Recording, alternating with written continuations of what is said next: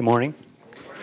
My name is Stephen Kravchuk. I have the pleasure of reading Acts 13, 44 to 52 to you today. If you'd like to follow along, it's on page 922 of your Bibles.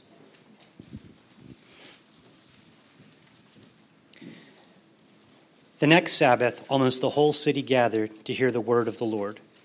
But when the Jews saw the crowds, they were filled with jealousy and began to contradict what was spoken by Paul, reviling him. And Paul and Barnabas spoke out boldly, saying, It was necessary that the word of God be spoken first to you. Since you thrust it aside and judge yourselves of unworthy of eternal life, behold, we are turning to the Gentiles. For so the Lord has commanded us, saying, I have made you a light for the Gentiles, that you may bring salvation to the ends of the earth. And when the Gentiles heard this, they began rejoicing and glorifying the word of the Lord. And as many as were appointed to eternal life believed. And the word of the Lord was spreading through the whole region. But the Jews incited the devout women of high standing and the leading men of the city, stirred up persecution against Paul and Barnabas and drove them out of their district.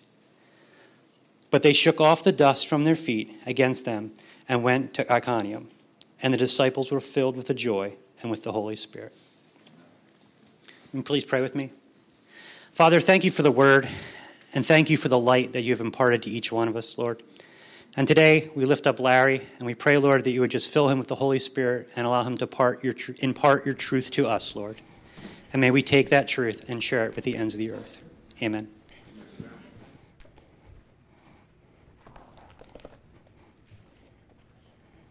Morning. How are we all? It's good to be with you. It's an honor to get up here and bring the word to you. Uh, I recently read of a couple of missionaries from Peru, uh, two young men who were sent from their local church to bring the word of God to those who were eagerly seeking it in Morocco. Uh, these two workers uh, from Morocco, Aaron and Saeed, they, they were overwhelmed at uh, literally thousands of requests that they have been receiving over years for Bibles and information about the Christian gospel. And overwhelmed by this need, Aaron and Saeed had uh, reached out to friends of theirs in Peru, seeking a couple of brothers specifically with a reputation for evangelism. And so uh, these two brothers from Peru, Caesar and Joel, they heeded that call. They packed up and they went with the blessing of their church. Uh, they were sent to people who had never once heard the gospel, uh, never seen a Bible, or, or never even met a Christian. Uh, after some months in Morocco in preparation, Caesar and Joel set out for the southern part of Morocco, uh, armed with a backpack full of pocket New Testaments and a joyful confidence that the Lord Jesus would direct them. And so, about a week later, uh, Aaron received a call from Caesar and Joel reporting that they had already given out many uh, New Testaments. They'd even been invited to several homes where they were sharing the gospel, and the gospel was being received gladly. But they added uh, in their report that local radio stations were announcing that there were some Peruvians who were distributing dangerous literature in the towns throughout that region. About a week after that, uh, Caesar and Joel were arrested for their gospel work. Uh, during the police interrogation, they were asked, Who sent you here? And they replied, Jesus Christ. Why have you come? They were asked. And they opened up one of those New Testaments that they had with them and they read uh, from Jesus' words in the Great Commission in Matthew chapter 28. And, and they read from Jesus' words before his ascension in Acts chapter 1. And these officers, they'd never seen a Bible before, but they carefully copied these verses of Scripture into the police report. Uh, they also had a copy of the gospel film, and since that was evidence against them, the entire police department watched the film. Uh, Caesar and Joel were held for three days, and they were threatened, and then they were released. and they continued on to share the gospel and to distribute New Testaments to hungry Moroccans for another four months when they were arrested again and they were deported. They went back to Peru and they began training their replacements. Now, the experience of these two brothers, examples of which could be multiplied greatly, I trust Dan and Tracy have some fresh stories along those lines from their time in India. The experience of these two brothers is, I believe, a modern day illustration of the experience that Paul and Barnabas had in Antioch of Pisidia in that portion of Scripture which we just heard read and which will be our focus uh, of consideration this morning. Uh, it's not just representative, this, the story that I just shared, I don't think it's just representative of the passage here in Acts 13, but I think it's representative of really the sort of experience that all gospel workers can be prepared for in our ongoing testimony to the Lord Jesus.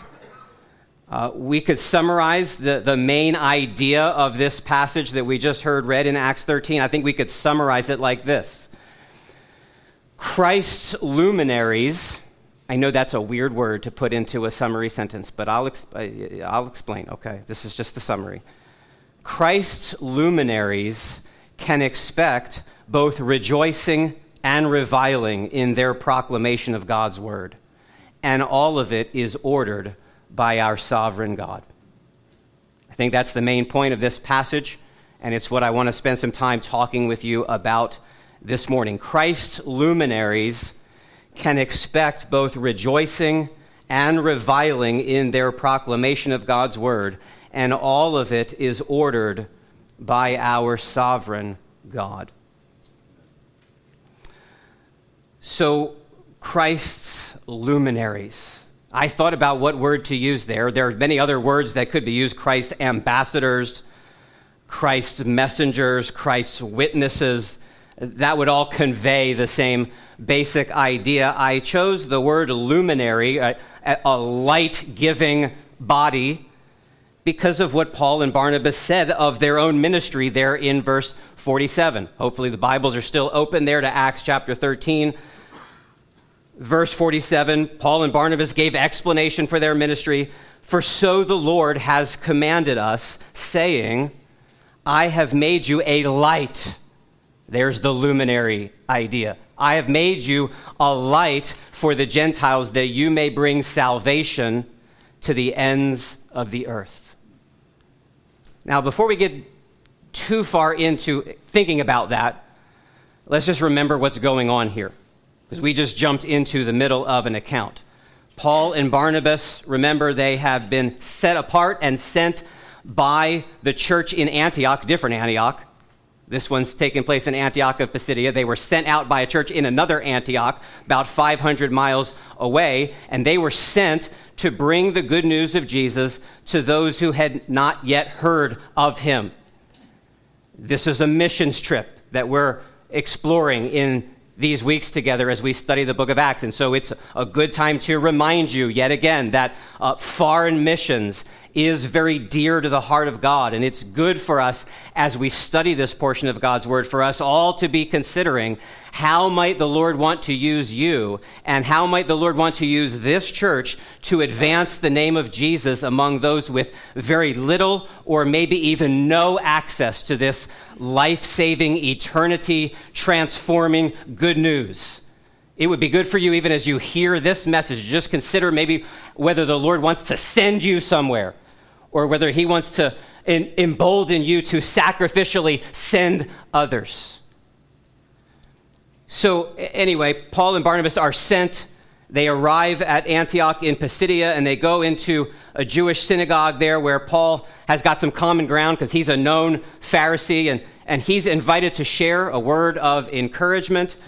And Paul stands up and he he calls this Jewish synagogue to faith in the Lord Jesus. He proclaims that Jesus is the fulfillment of all the promises that God had made to the nation of Israel. He died, uh, though he was innocent, he died in fulfillment of the scriptures, and God raised him from the dead. And now all who come to Jesus could find forgiveness of sins and freedom in him. Paul urged that whole assembly to come to Jesus. And we're told uh, in verses 42 and 43 of this chapter that many were attracted to the message. Many wanted to hear more. They begged that these things would be told them again the next week. Many followed Paul and Barnabas, and it must have been quite a week. Like that week in between Sabbaths. Because what we're told here in verse 44, where Steve began to read, it says the next Sabbath, and we're told the whole city gathered to hear the word of the Lord. And that would have been a lot of Gentiles too. This was a predominantly Gentile city. And so it was a crowd showed up that next Sabbath. But rather than celebrate this uptick in attendance, uh, the Jews were told, and I understand that reference to the Jews there to be the Jewish leaders or the leaders of the synagogue, because we're told in verse 43 that there were many Jews who followed Paul and Barnabas after that first Sabbath. But the Jews, the religious leaders, they were jealous Say, why are these people coming when I talk? They were jealous of the big crowd that had gathered. Jealous, perhaps, especially that Gentiles thought they could get in on this Hebrew Israelite salvation. And they spoke abusively. They were contradicting the things that Paul was saying, maybe even blaspheming God himself. That word uh, translated reviled in verse 44 is the, is the word that we get our word blaspheme from. And so, Paul and Barnabas, we see in verse 46, they respond boldly. Since you refuse, since you're thrusting aside this word of life that's been held out to you, and basically you, you've, I think there's some irony in, in their language here of judging yourself unworthy of eternal life. If you don't think you're worthy to receive such a message, we're, we're going to the Gentiles. And Paul and Barnabas see a, a justification for that shift in ministry. We came here to bring this word to you Jews in the synagogue, but since you're thrusting it aside, we're going to the Gentiles. And this wasn't just pragmatic. It wasn't like, well, okay, we don't have a hearing here. Let's just go to these other people. They see this shift from Jew to Gentile as fulfilling Scripture. Specifically, the scripture that was found in Isaiah chapter 49. That's the verse of scripture that Paul and Barnabas are referring to when they say there in verse 47, the Lord has commanded us. You've thrust aside the word, we're going to the Gentiles because for the Lord commanded us, saying, I have made you a light for the Gentiles, that you may bring salvation to the ends of the earth. And there's an awful lot to unpack right there. And uh, I, I, don't want to gloss over it too quickly because I, I want you to have strong encouragement about the dignity and the glory and the biblical roots of your calling, Christians, to be Christ's very own luminaries. That's an amazing thing. And I want you to see it in the Bible. Isaiah 49 is a very intriguing passage because, in the original context, if you go back into Isaiah 49, it appears that this servant to whom the Lord is speaking, who's going to be a light to the Gentiles and bring salvation, it sounds like he's talking about the nation of Israel. So you don't have to turn to Isaiah 49, but, but it says in Isaiah 49 3, just a few verses before where Paul quotes from, it says, You are my servant Israel, in whom I will be glorified. But as the chapter goes on, and if you know the context of Isaiah, Israel has shown themselves to be a very unfit servant of the Lord. They have rebelled against God. They have been spiritually adulterous. They're blind. They're obstinate. They're in bondage to sin. And basically, the Lord has said throughout the book of Isaiah that they're unfit for that calling to be his servants. And so he's addressing, as Isaiah 49 continues, it becomes clear that the Lord's not just speaking of the nation of Israel, but he's actually speaking of one single individual who would represent Israel and who would stand in their place, one who would display the beauty of the Lord in his life and message the way the nation of Israel was called to do but had failed to do. The Lord was going to set him, his spirit upon one particular individual who would actually be used to restore Israel from their spiritually bankrupt condition and bring them back to the Lord in sincerity and in truth.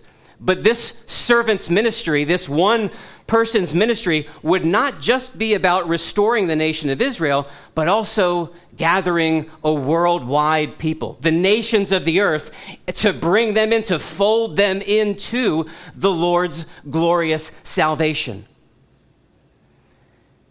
If, if Paul, Paul, you know, in, in Acts 13 47, there's this little quote from this part of Isaiah 49. If he had read the whole verse of Isaiah 49 6, this is what he would have read it is too light a thing. He's talking to the servant here. It is too light a thing that you should be my servant to raise up the tribes of Jacob and to bring back the preserved of Israel. I will make you as a light for the nations, that my salvation may reach to the ends of the earth. So, this is, see, that's how you can see this servant being talked about in Isaiah 49, though there was initially a reference to Israel, it's not the nation of Israel because this servant is going to bring back the preserved of Israel. He's going to bring back a remnant. He's going to restore Israel, but that's not all he's going to do. He's going to, it would be too light if he just did that. He's going to be a light for the nations that the salvation of God would extend to the ends of the earth. Who is that servant, we wonder? Being called Israel, but at the same time coming to rescue and restore Israel and expand the reaches of God's salvation to the ends of the earth. Who might that servant be, class? Jesus. It's always a good answer in church, and it is the right answer in this particular instance. It's Jesus. At, at his birth, when Jesus was born, Merry Christmas, it's coming up, okay? Everybody's going to we're, we're not, we don't have an Advent series. I'm going to say a little bit more about that in a moment. This is an Advent series. Merry Christmas. When Jesus was born, the prophet Simeon came and he saw the baby Jesus and he proclaimed with wonder and joy. This is in Luke chapter 2 Lord, now you are letting your servant depart in peace according to your word, for my eyes have seen your salvation that you have prepared in the presence of all peoples a light for revelation to the Gentiles and for glory to your people Israel. What was Simeon meditating on? Why did Simeon say that? He was meditating on Isaiah. When Jesus began his earthly ministry, some 30 years or so later. Matthew sees the beginning, the, the arrival of Jesus and the beginning of his ministry. He sees it as fulfilling another of Isaiah's prophecy. It says that Jesus was raised up, and it said, it said that this was in fulfillment of what God had said through the prophet Isaiah the people dwelling in darkness have seen a great light. And for those dwelling in the region and shadow of death, on them a light has dawned. And that's the, that's the identity that Jesus himself knew that he was fulfilling. He's the one who himself proclaimed uh, in John chapter 8 I am the light of the world.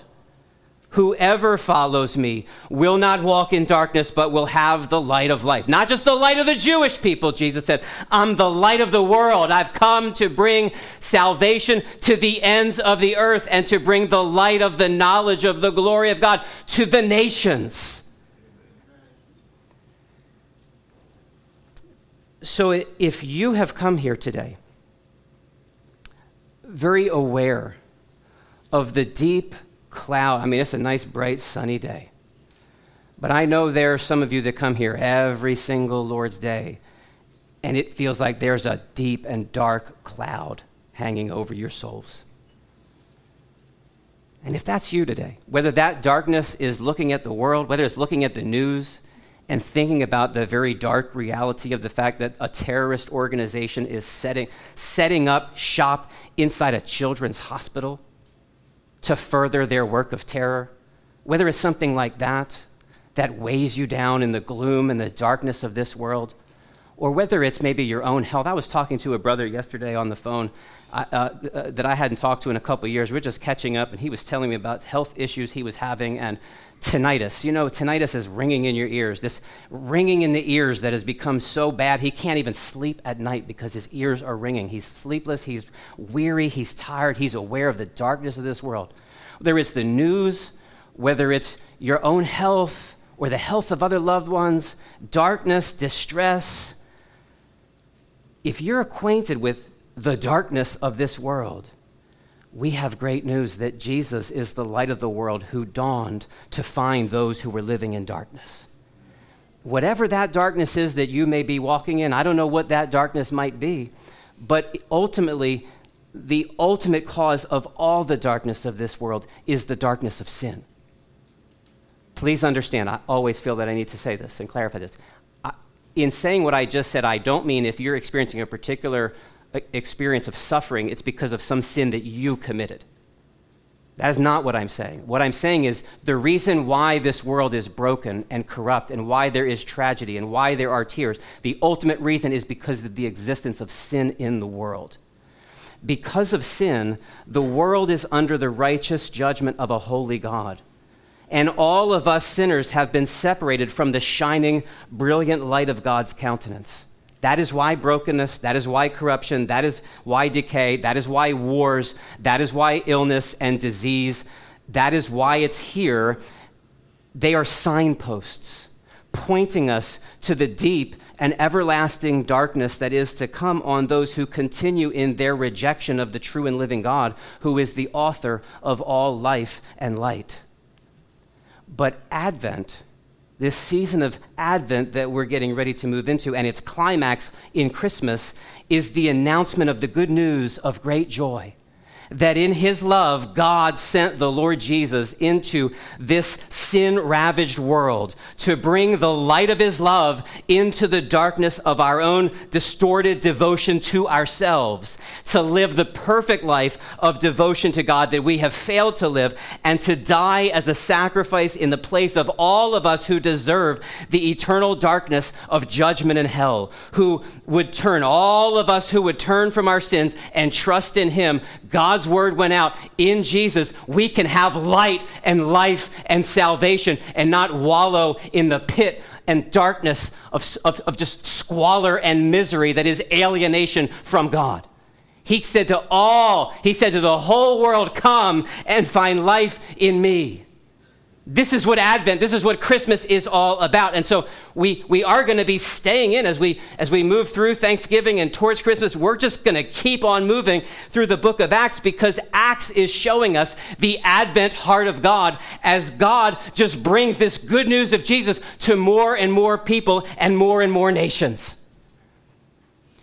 And if you're here this morning and you've not come to the light of Jesus, we urge you and we appeal to you to come to Jesus. If you have recognized yourself as one who is estranged from God, one who is living without God and without hope in this world, step into the light of Jesus through repentance, through turning from sin, and through faith in Christ.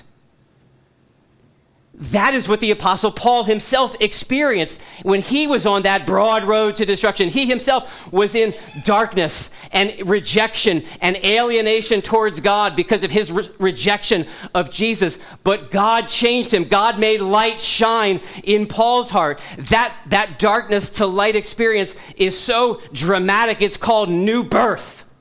It's like being made an entirely new creation. And Paul had come to know, he had seen light in the, in the face of Jesus. And he had come to realize that his whole life existed for Jesus. And then God said to him, I'm going to use you to be my instrument to bring that light to more and more people and more and more nations. Paul, Paul recounts this later on in the book of Acts when he looks back upon his conversion and his calling as a servant of Jesus. He says the Lord Jesus told him, this is in Acts 26, he said, I'm sending you to the, to the nations, I'm sending you to the Gentiles to open their eyes so that they may turn from darkness to light and from the power of Satan to God, that they may receive forgiveness of sins and a place among those who are sanctified by faith in me. That was Paul's commission. And for those of you here this morning who have come to Jesus, this command, this charge that Paul had received from the risen Lord, is also ours today. Jesus, the light of the world, is no longer physically among us, shining that light of the knowledge of the glory of God. Jesus ascended to heaven. And at the beginning of the book of Acts, he said, I'm going to send my spirit to you so that you would be my witnesses, that you would carry on my light to the ends of the earth. And Paul's not here anymore, shining that light. But the, the, work's not done. There's more and more nations, there's more and more peoples yet to hear this good news. And so the Lord Jesus says, not just to an apostle, not just to a missionary, not just to a pastor, but to all of his disciples, he says to them, You are the light of the world.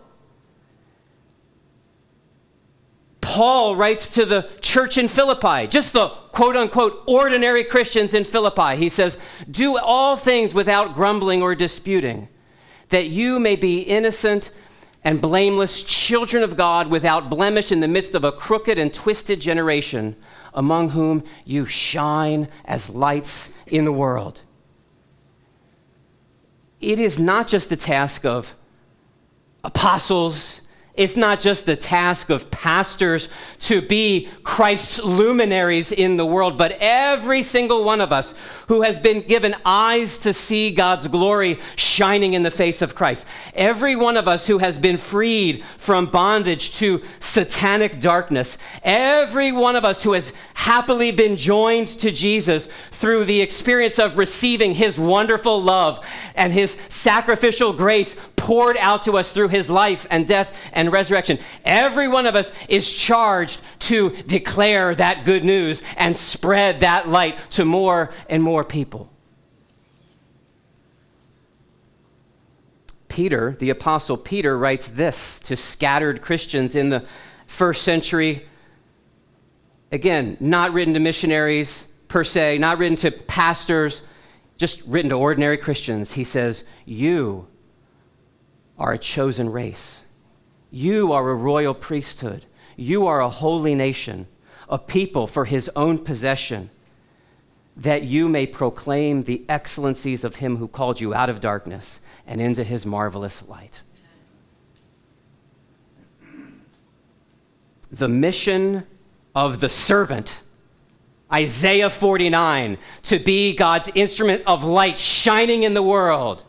That mission, undertaken first by Jesus, is now carried on by all who are united to Jesus by faith, so that we can say, we who have come to Jesus, we are the light of the world. We are his luminaries, testifying, bearing witness to the love and the grace and the kindness of God that is available to all hell deserving sinners because of his brutal, agonizing death on the cross and his victorious resurrection from the grave. Now, I have prolonged this point because I'm burdened. I'm going to say what I just said a couple minutes back. Well, it wasn't a couple minutes now, it was like 15 minutes back. There's no sense of time up here. That's why we never end exactly when I'm thinking we're going to. I have prolonged this point, beloved, because I'm burdened that you would have strong encouragement. This week, even, as many of us will gather with loved ones that are far from Christ. I want you to have strong encouragement as you consider your calling to them. I want you to have strong encouragement as you consider whether the Lord might be calling you to go to people who've never heard the name of Jesus to shine that light amongst them. I want you to have strong encouragement about the dignity and the glory and the biblical roots of your calling to be Christ's own luminaries in the world. What an awesome privilege that is. What a holy and weighty responsibility it is to be those filled by the Spirit. I mean, who, Paul says in another place, who is sufficient for these things? Uh, surely not us, but he has given us his spirit that we might be his agents of light, declaring his glories, shining his light in the world. That's who you are, beloved. That's who you are, Christians, when you step out of this sanctuary and go out into this world amongst those whom you uh, live around and those whom you work with and those whom you recreate with, those whom you will celebrate holiday feasts with. They need to see the light of Christ shining in the lives of his witnesses, and he's put you around them that they might know the Lord Jesus. And when you go to proclaim him, when you go to proclaim him, just as Paul and Barnabas did, just like Caesar and Joel did in Morocco, just as so many luminaries have done over the past 2,000 years of church history, when you go and you speak of him, you can expect two very different responses to this word of God. You can expect rejoicing, and you can expect reviling. That's where the title of this sermon came Two Ways to Live. It's not a good title. I would do it again if I had a chance to. Whatever. It's a title. You don't think about it that much anyway. But that's what I'm, t- if you're wondering, two ways to live, what is that? I mean, that's attractive what I'm, what I'm talking about is right here, there are two ways to live. They're shown in the response to this message going out. There's the way of rejoicing, there's the way of reviling. And I don't need to dwell long on this because I think it's very straightforward in the passage. On the one hand, we clearly see there's reviling in response to this gospel work, right? The, the, the religious leaders, they're filled with jealousy. They're contradicting the word of God. They're reviling the luminaries of the Lord Jesus. They've thrusted aside the word of God. They've judged themselves unworthy of eternal life. And undeterred by that bold rebuke with scriptural citation from Paul, they incite, we're told there at, towards the end of the passage, they incite leading men and women of the city. They stir up persecution and they drive these luminaries, these ambassadors of Christ, they drive them away from their district they experience reviling in response to their gospel witness. And just as we share in the luminary ministry that Paul and Barnabas were called to through our faith with Christ and through our union with Him, we also will share in the scorn and in the reviling. And I just want to encourage you, beloved. Maybe that maybe you're going to get some reviling this week. That's, that could happen at Thanksgiving the, the main point of Thanksgiving, I mean, we should be thankful people. But if we're gathering with people that don't know Jesus, the main point is not just to have a nice time with them, it's to bear loving witness to the Lord Jesus among them. And when you do that, you might get reviling, you might get insulting, you might just get apathy, but you might get more than that. And I want to encourage you, beloved, don't take that personally as if you've done something wrong because someone is offended or they don't want to talk to you or they don't know how, why you would bring up something like that. The gospel message and it's called to repent and believe, right? The gospel message that we were made by God and we were made for God, we exist to give Him glory, and we have all miserably failed to do it. We have lived for ourselves instead of living for the one who at this moment is sustaining our breaths. And because of that rebellion against him, we deserve to suffer eternally. But he's so good and loving. There's nothing you can do. You might think you're a good person. There's nothing you can do to make up for that. But if you would turn from yourself and look to Jesus and rely upon Jesus, he'll give you the life that you don't deserve. That's offensive to people. They don't want to hear you talk about that don't be surprised when you get reviling. It's hard. I don't mean to make light of it. It is hard, it is painful when we experience that, especially when we experience it from loved ones. But what keeps us going in the midst of that hard work, in the midst of the reviling that we can know in service to Jesus, what keeps us going is the strong confidence that some of the people that we will speak to will have a very different response. It will be the response of rejoicing. We see that here in this passage, right? The whole city was eager to hear about this message, it was spreading throughout the whole region. We're told that when the Gentiles heard that word from Isaiah 49 about salvation going to the ends of the earth, they began rejoicing and glorifying the word of the Lord. And despite the harsh treatment of the religious leaders and the civil leaders of the city towards Paul and Barnabas, these, these brand new Christians, it says, when, when Paul and Barnabas were scattered, they were driven out of the district. And it says the disciples that were left there in Antioch, they were full of joy and the Holy Spirit. With their two brand new disciplers banished from the district, wondering, I would imagine, whether that hatred towards them was going to come to me now as I began to follow Jesus. It says they were filled with the joy of the Holy Spirit. And as we seek to bear witness to Christ, we can expect that kind of joy too in response to our witness. We can expect both responses joy and hatred.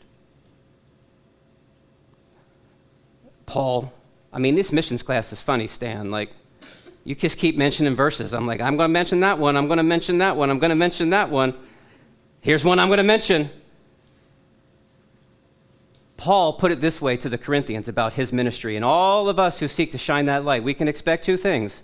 He put it this way to the Corinthians, 2 Corinthians chapter 2, we are the aroma of Christ to God among those who are being saved and among those who are perishing. To one, a fragrance from death to death, to the other, a fragrance from life to life. Some people are going to hate us. Some people may love us. What's our calling? Not to get them to like us, not to get them to smell like Jesus. To have that aroma of Jesus in our lives and on our lips as we declare that good news, that's what our calling is. And he just says right here, we're going to be, we're going to smell like death to some people. And yet to others, they're going to smell life and joy and freedom and peace. Now, what makes the difference? Why, why is it when we go out as his luminaries, whether we're going to the dinner table or whether we're going to Morocco, why is it that some smell life and others only death? Why, why did some here in Antioch rejoice while others only revile and reject the message and its messengers? Well, we get a little answer in the text. Did you notice it? It's a little tiny phrase, but I think it's a big deal to strengthen us and encourage us in our witness. Did you, do you see it? That's right. It's a good response to look down at your Bibles. Look at verse 48. And when the Gentiles heard this, remember this was the word from Isaiah about how the Lord was bringing salvation to the ends of the earth. When the Gentiles heard this, they began rejoicing and glorifying the word of the Lord. Here it is. And as many as were appointed to eternal life believed. If you've been sitting here for the last 77 minutes wondering, what's all this electing, choosing stuff we're talking about? It's, it's right here. As many as were appointed to eternal life believed. That's a really surprising phrase. At least I, I find it surprising because I, I would think maybe it would just be said right the other way. As many as believed were appointed to eternal life. Right? You believe and you receive the gift of eternal life. But it doesn't say that. It says, as many as were appointed to eternal life believed. Why does Luke say that? He does not have to say that. He could have just said, and when the Gentiles heard this, they began rejoicing and glorifying the word of the Lord, and many put their faith in the Lord Jesus. He could have said that, and we would that would be wonderful. Praise God. But he says specifically of those who were believing, these ones who believed, if you have any question about why they believed, why they rejoiced, the answer is that they had been appointed to eternal life. And Luke, I think Luke, well, I don't even want to say I think. Luke got that from Jesus. He got that idea and that category from Jesus because Jesus himself knew what it was like to experience a little bit of rejoicing on the one side and a lot of reviling on the other. And one such place where he experienced that is in John chapter 10. You remember John 10? We love John 10. Jesus is the good shepherd. He lays down his life for the sheep. He came that we may have life and that we may have it abundantly. Who could, who could, who could hate that? There were people that hated it. They hated it. They hated him. They were scorning him. And Jesus said to those religious leaders in John chapter 10, he, says, he said to them, The reason you do not believe is that you're not of my sheep. You're not of my sheep. Not, not, the reason you're not of my sheep is that you don't believe. Just believe and you'll become one of my sheep. He said, the reason you don't believe, it's in John 10 26, if you don't believe me. It's in John 10 26. The reason you do not believe is that you're not of my sheep. He would say in that context, he said, I have other sheep that are not of this fold, meaning beyond the nation of Israel, all the nations of the earth. He said, I have sheep, they're not of this fold. I must bring them also. They are appointed to eternal life. My Father has given them to me, and it's His will that I would not lose any of them. And so you go preach in my synagogues, Paul. You go preach, Barnabas. You go preach, Caesar and Joel, on the streets of Morocco. You go preach because I have a sheep, I have my people, and they're going to hear my voice, and all that the Father has given me, they will come to me because I've appointed them. They're mine. And that's what we see playing out in the book of Acts. We're, t- we were told in chapter 11, you remember when, when Peter went to the house of Cornelius and there was this dramatic change, and the people in Cornelius' household, they, they all repented. What are we told? What is the conclusion of the, of the believers there? Well, to the Gentiles, God has granted repentance we're going to see in a few weeks, Lord willing, in Acts chapter 16. Paul, the, this, the Advent heart of God pushes into the city of Philippi. And Paul finds a prayer meeting. And what are we told? Lydia, because she was such a godly woman, she just heard that word and she loved it. That is not what we're told. We're told the Lord opened her heart so that she paid attention to the word. Paul, that, that Advent heart of God stretches into the region of Achaia. And we're told in Acts 18 27, it was through grace that the people of Achaia believed. Paul's in Corinth in chapter 18. Gospel, Advent heart of God moving to the city of Corinth. And, and Paul's got that same experience of a little bit of rejoicing, a little bit of reviling, and, and, and the Lord says to Paul, Do not be afraid, go on speaking, and do not be silent, for I'm with you, and no one will attack you to harm you, for I have many in this city who are my people. That's what keeps Christ's luminaries going. In the midst of the dangers and the toils and the snares that we all know in the good work of witness. That's one of the secrets that kept Paul resolute and resilient amidst all the hostility that he endured for Jesus' sake. Do you, do you see? Look at verse 51. It says, They shook off the dust from their feet right? This was in the midst of the persecution and the scorn. They shook off the dust from their feet against them. And I, I don't want to spend too much time on that phrase, but Jesus had commanded that. That was basically a way of saying, if you're going to scorn and reject the message, even the dust of your land, I don't even want it clinging to me. It was, I'm not, and I'm not saying anytime we share the gospel with somebody, if they aren't immediately receptive, that we should do that kind of thing. But there's a point when somebody has a hard, settled, fierce, determined, obstinate hatred for what we're saying, sometimes it's best to just shake the dust off of our feet. Doesn't mean we wish ill upon them. We can still pray for them, but it's like, I'm not even going to keep giving you this word anymore. If you have discernment on when it's appropriate to do that, or you want wisdom on how to do that or when to do that, I'd be glad to talk with you. I don't have any obvious answer to that, but we could pray about that. But look, he, they shake the dust off of their feet, and they, it says they went to Iconium. They weren't deterred. They just went to Iconium. You know what they're going to do in Iconium? Jason knows. He's already started prep for next week. They're going to do the same thing. They're going to go to the synagogue. They're going to preach. Some people are going to love it. Some people are going to hate it. They just keep doing it. Why? Because he because Paul knows God's got a people. He's got a people in Iconium. He's got a people in Lystra. He's got a people in Philippi. He's got a people in Corinth. He's got a people here in Antioch. And he's going to go because he knows God's got his people. That's what makes all the pain and all the sacrifice and all the scorn and all the derision and all the indifference that we, feel, that we experience feel light and momentary because he's got a people. We do the heralding. We seek to live with the Spirit's help an upright and godly life. We persevere, we scatter that seed, and we can do so in the confident expectation that God will bring his sheep safely into his kingdom. I think that's why Luke puts that little phrase right here as many as were appointed to eternal life believe, because he knows it's hard, he knows it's going to be wearying, and he wants to strengthen us with the confidence that as we go, God will infallibly save his people.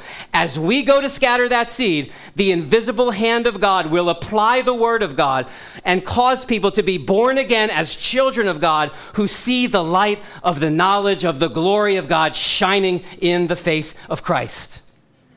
If you are here and you're a Christian, He did that for you. And that should be the cause of great praise to God. Awestruck humility that He might choose us, that He might set His love upon us, that He would have opened our hearts to give heed to the Word of God and be saved and now be sent to serve Him, that we might be His instruments in seeing more and more and more of His sheep coming to know and love and live for the Lord Jesus. Oh, I probably haven't done an adequate job, but I hope it makes a little bit more sense now what I said at the beginning. Christ's luminaries can expect both rejoicing and reviling in their proclamation of God's word, and all of it is ordered by our sovereign God. Isn't it amazing to think that when Paul and Barnabas showed up at this synagogue in Antioch of Pisidia, there was no joy in Jesus there? And they did some ministry for a week. And they got run out of town. And how does this passage end? The disciples, the disciples who were there in Antioch, they were filled with joy and with the Holy Spirit. And there's people groups he still wants to do that with. And maybe he wants to use some of you to do it. Let me just close with something a little closer to home, though, than those unreached peoples. Eight years ago, this is what I said I might share. I'm sharing it. When we set out, when we, meaning my family and a few others, actually providential that Steve uh, was up here reading, because Steve and Danielle were part of this group, and Tim and Allison, we set out some years ago, it was eight years ago, I believe, to share the gospel, to try to be luminaries for Christ amongst the Rowan basketball team. And we got to know some of these guys that played basketball at Rowan, and we hosted a lot of dinners. And what we learned is that these young men, college basketball players, they eat a lot of food. Okay? It was a lot of money. It was a lot of money spent on showing hospitality to these young men. We probably had 20 or 30 of them over, over, over years regularly into our houses. And they, they, they ate a lot of our food spent with your money, actually. You know what I'm saying? Because you put money in the basket, and that's how we get our food. And we thank God for that. And you just, you, we, just, we just fed them. And we shared about Jesus along the way, and we had fun, and we played games, and it just like, I don't know, like, when we set out to do that, we did not have Megan Niehoff on our minds. But Megan Niehoff is now Megan Robinson. Her husband, Elron, was sitting at that table. And one day I saw him wearing a shirt that was like a Christian, I don't know, it had a cross on it, and that's an open door for me. And we started talking, and he didn't really know the Lord. He would tell you now, he didn't really know the Lord. But we started talking more, we started reading the Bible. He moved out to Portland. I was devastated. He moved to Portland right when we were starting to talk about stuff. He, I, was, I couldn't figure out where he was. What he, is he, was he with the Lord? Is he not with the Lord? Well, he met Megan then and they, they got married. And last month, they had a little, they got married in Portland, but they had a little reception here up in North Jersey, and we're there. And Elron gets up, he says, There's some people I want to recognize. Those people that wouldn't, we wouldn't be here tonight if it wasn't for some people, and I want to recognize some people. And I'm thinking he's going to talk about his parents, you know. And the first person he says is Larry Lazarus. We would not be here without Larry Lazarus. And you need to know that I'm not saying, Oh, well, look, he's an amazing guy. This was the Lord Jesus because his heart's been changed. And Megan, who, who Megan's now calling Michelle just this past week. She's, they're expecting a child. She, they're, they're settling into Portland. They're part of a good gospel, like minded church now in Portland. He's going to get baptized in a few weeks. And, and Megan calls up Michelle, and she's just like overwhelmed at the goodness of God. Why me? So we ask why me when suffering comes, right? This woman is, I mean, I'm just getting this from Michelle. I, am at Elron. We're walking with the Lord. We got a church. I'm expecting. I'm, I'm, I'm living in Portland. Why, how, why? I don't deserve this. And she's like, is, that, is it right to feel that way? And Michelle's like, that's how we live as Christians. We don't deserve any of it. But God's been so good to you. We didn't have Megan in mind with all those meals. But I'll tell you, one story like Megan and Elron gets you through a whole lot of reviling along the way, beloved. We've got a wonderful message to proclaim light and life and freedom, joy. Let us watch eagerly. Let us scatter the seed. Let us be a going people, taking that word relying on Him to provide for every part of our witness, trusting that He will draw all His appointed people to Himself.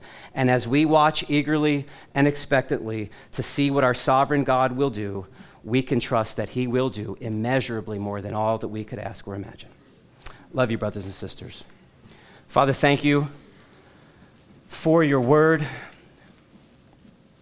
Thank you for the ministry of Paul and Barnabas which was the ministry of your Spirit. We thank you that they persevered.